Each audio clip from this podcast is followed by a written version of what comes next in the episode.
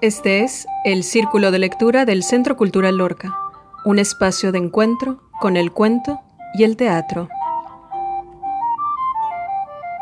Muy buenas tardes, les saluda Carla Marrufo. El día de hoy estaremos leyendo y comentando un cuento de Juan José Morales. Él es un escritor nacido en Yucatán, en el puerto de Progreso, y sobre todo se ha desempeñado como periodista y escritor especializado en divulgación científica. Sin embargo, su interés literario le ha llevado a la creación de cuentos. Se ha publicado su libro de cuentos infantiles, La nave del profesor Itzamna, y en esta ocasión voy a dar lectura a un cuento que se titula El arca de Noé y que se encuentra en el volumen Mundos Paralelos y otros cuentos. El arca de Noé. Las expediciones preliminares con naves automáticas primero y tripuladas después habían sido todo un éxito. Ahora, ellos se encontraban ahí, desplazándose a dos mil metros de altitud sobre ese mundo cálido y húmedo, poblado por extraños animales y plantas gigantescas. Sabían cómo era, pero aún no podían verlo, envuelto como estaba por densas formaciones de nubes y torrenciales aguaceros que no parecían dejar claro alguno para descender. Apenas cuatro años atrás, aquel viaje hubiera sido imposible, ni siquiera en teoría. Pudo planearse solo cuando se descubrió que el tiempo, ese tiempo cuya naturaleza habían intentado explicar los físicos y filósofos durante milenios, es simplemente una forma de energía, la energía de la expansión del universo. Es una onda que, al igual que un resorte al estirarse por efecto de un impulso inicial, se propaga en la inmensidad del espacio, provocando a su paso los acontecimientos y perdiendo vigor paulatinamente, haciéndose poco a poco más lenta en el proceso. Y del mismo modo que el resorte al llegar al máximo de su extensión, la onda del tiempo terminará por detenerse y comenzar a correr hacia atrás hasta retornar al estado inicial de energía comprimida, para luego volver a propagarse una vez más en otro ciclo de su interminable y majestuosa pulsación. Pero aquello la detención y la inversión del tiempo no era un problema que preocupara a los habitantes de la nave. Ocurría, según los cálculos, 7.6 por 10 a la 132 potencia más adelante de su época. Demasiados cientos de miles de trillones de siglos como para quitarle el sueño a nadie. Una vez descubierta la naturaleza del tiempo, el siguiente paso fue aprovechar su propia energía para viajar hacia el pasado, exclusivamente hacia el pasado, no al futuro, porque no se puede ir a un sitio que aún no existe, al que no ha llegado todavía la onda del tiempo. Todo fue cuestión, nada fácil sin embargo, de diseñar y construir inversores de flujo, que al concentrar la energía temporal y revertir su sentido, permitían a una nave viajar, por así decir, contra la corriente normal del tiempo y a una velocidad incomparablemente mayor que la de ésta. A ellos les había tomado solo cuatro días y cinco horas retroceder sesenta y cinco millones de años, hasta los albores de la era terciaria. Cuatro días y cinco horas necesitarían también para volver a las coordenadas espaciotemporales de partida. Los inversores de flujo, al igual que en la compresión del resorte, habían acumulado durante el viaje la energía necesaria para el retorno, o para ser exactos, casi toda, pues inevitablemente había pérdidas por fricción. Pero solo haría falta un leve impulso adicional de los reactores transformadores de fusión para compensar esa pérdida y regresar al punto preciso de origen.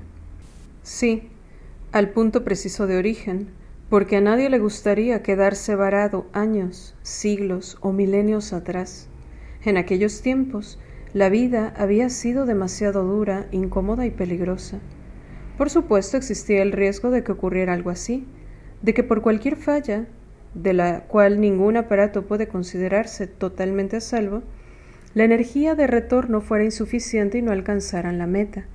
Pese a ello, sobraron voluntarios para tripular la nave el arca de Noé, como la habían bautizado con muy pobre imaginación el presidente del Consejo Mundial de Ciencia y Tecnología.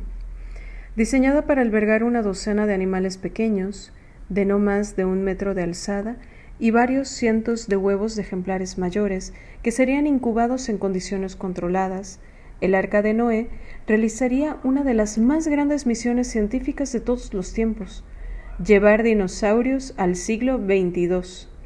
Así, aquellas fascinantes y descomunales criaturas que por millones de años dominaron la naturaleza, volverían a vivir. Podrían ser estudiadas en detalle y serían el centro de atracción en los zoológicos.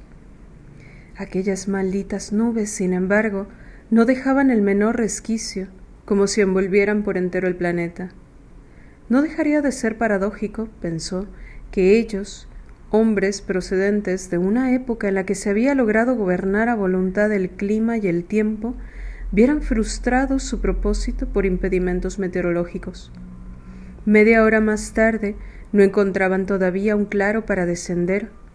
Lo sabía en las altas latitudes y sobre los océanos, pero en las primeras no encontrarían dinosaurios y un amarizaje quedaba descartado, pues la expedición no estaba preparada para ello, ni mucho menos para atrapar animales acuáticos o voladores. El inesperado impedimento comenzó a inquietarle. Como capitán de la nave, sentía sobre sus hombros todo el peso de la responsabilidad por el éxito o el fracaso. Trató de tranquilizarse. Necesitaría toda su sangre fría y su habilidad para ejecutar las delicadas operaciones de captura.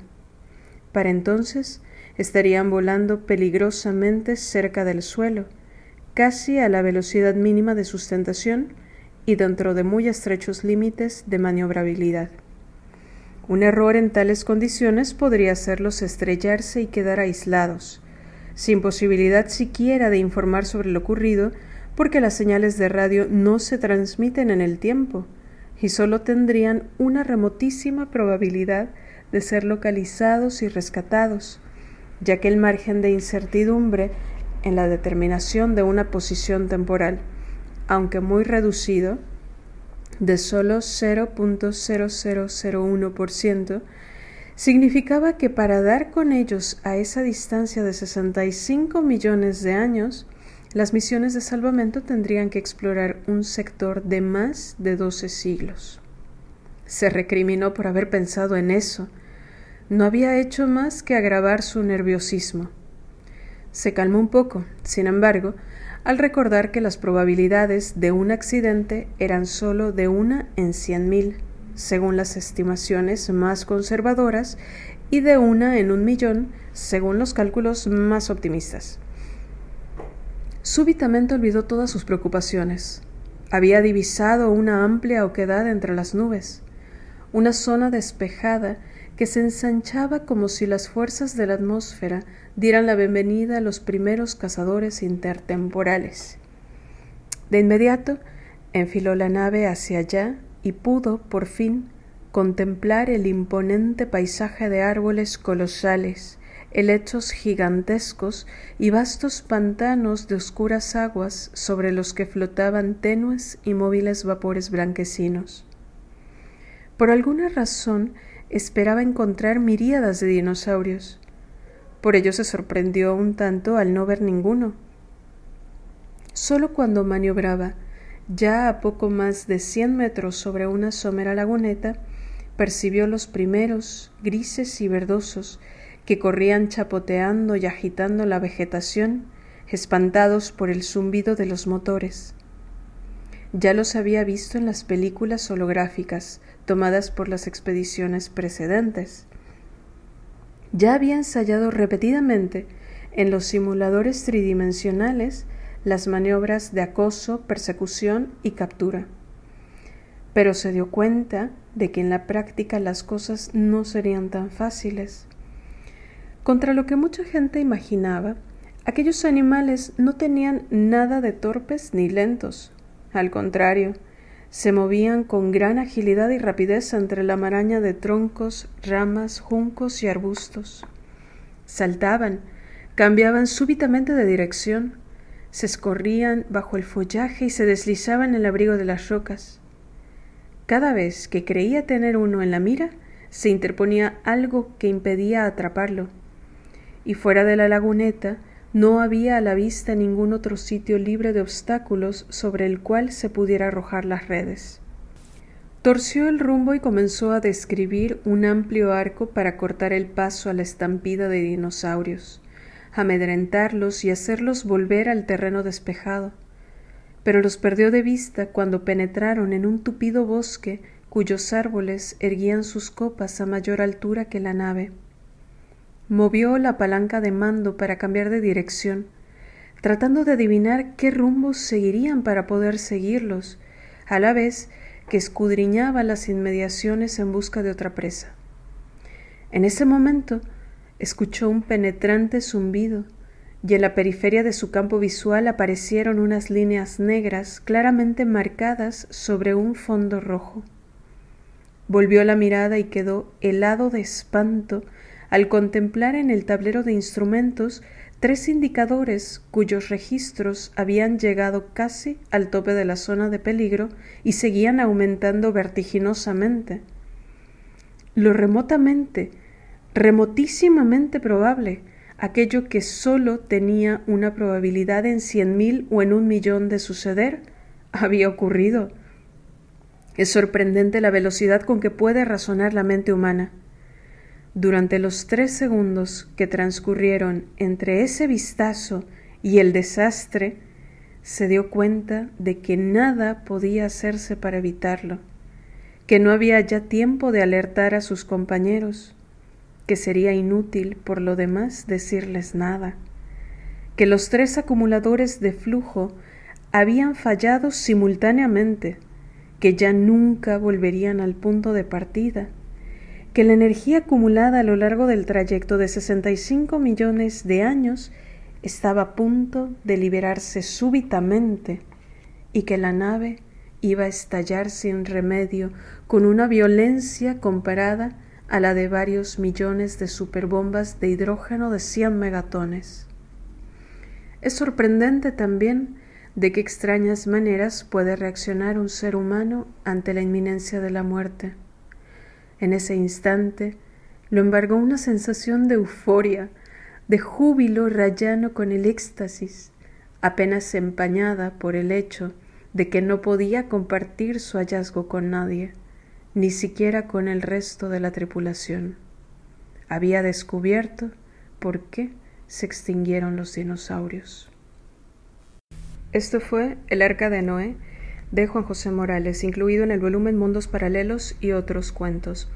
Este volumen es bien interesante precisamente porque en él el autor desarrolla varios cuentos en donde se exploran estas relaciones con las nuevas tecnologías, el desarrollo de la inteligencia artificial, por ejemplo, los viajes en el tiempo, etcétera, etcétera, precisamente para colocarnos en la encrucijada ética que implica el desarrollo de estas nuevas tecnologías y los afanes humanos por seguir conociendo y por descubrir e intervenir en el curso de las cosas. En este caso, bueno, es muy clara la consecuencia que tiene el viaje en el tiempo. Eh, y cómo la sorpresa es lo que al final termina determinando el destino del personaje de la tripulación del cuento, puesto que es esa máquina, ese viaje desde el futuro para, una vez más, eh, intervenir en el curso de las cosas para recolectar dinosaurios y poder estudiarlos con detenimiento y replicarlos en el futuro, es lo que precisamente ha detonado su extinción. En otros cuentos de este volumen se exploran también eh, otros conflictos de tipo político, de tipo económico y sobre todo de tipo humano en cuanto a cuáles son nuestros límites éticos, eh, hasta cierto punto cuál es la valoración moral que rige los descubrimientos, los avances de la ciencia, de la tecnología y cómo es importante el hecho de saber colocarnos en un equilibrio respecto a la naturaleza y a lo que estamos intentando intervenir desde la tecnología. Destaca en estos cuentos también el estilo del escritor, que si bien se ha dedicado sobre todo a la divulgación científica, no deja de desarrollar un estilo claro, directo, eh, bastante bien equilibrado en cuanto a estructura, narración, sintaxis, para hacer de estos cuentos algo que sí tiene un sustento en ciertas premisas científicas, pero que también propone un giro narrativo particular en cada una de las historias. Y eso es, es muy valioso. Eh, Juan José Morales en el 2011 recibió la medalla Osvaldo Vaqueiro López de Periodismo Cultural del Gobierno del Estado de Yucatán y también tiene otros libros de difusión cultural como El mar y sus recursos. Bueno, con este último cuento, El Arca de Noé, concluimos este ciclo dedicado a historias fantásticas del Círculo de Lectura del Centro Cultural Lorca. Espero que lo hayan disfrutado. Se despide de ustedes Carla Marrufo y nos escuchamos en un siguiente ciclo para el próximo año 2021.